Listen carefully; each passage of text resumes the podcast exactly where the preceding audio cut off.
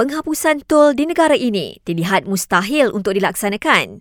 Jelas Timbalan Menteri Kejeraya Datuk Seri Abdul Rahman Muhammad, ini kerana ia akan melibatkan kos yang tinggi. Kita dimaklumkan bahawa kalau keseluruhan dalam negara kita ini nak dihapuskan tol ini melibatkan hampir 400 bilion ringgit. Kerajaan bagaimanapun katanya sedia menampung kenaikan kadar tol seperti yang dilaksanakan tahun lepas iaitu kira-kira 430 juta ringgit bagi mengurangkan beban pengguna. Kerajaan Selangor jalin kerjasama dengan agensi anti dadah kebangsaan untuk laksanakan saringan dadah secara mengejut di peringkat sekolah. Exco Belia Negeri berkata, ia bagi membolehkan pengesanan peringkat awal untuk tujuan pemulihan. Penyalahgunaan dadah termasuk ganja dan air ketum katanya dikesan telah bermula sejak bangku sekolah, khususnya dalam kalangan belia daripada keluarga B40 dan ke bawah.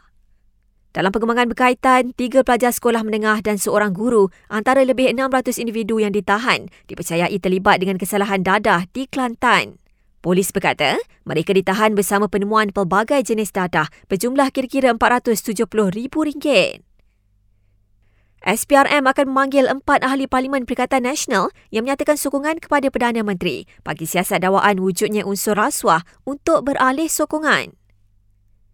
Separuh daripada hasil penjualan bidaan nombor pendaftaran istimewa akan dikembalikan kepada Kementerian Pengangkutan mulai tahun depan untuk biayai program inisiatif rakyat.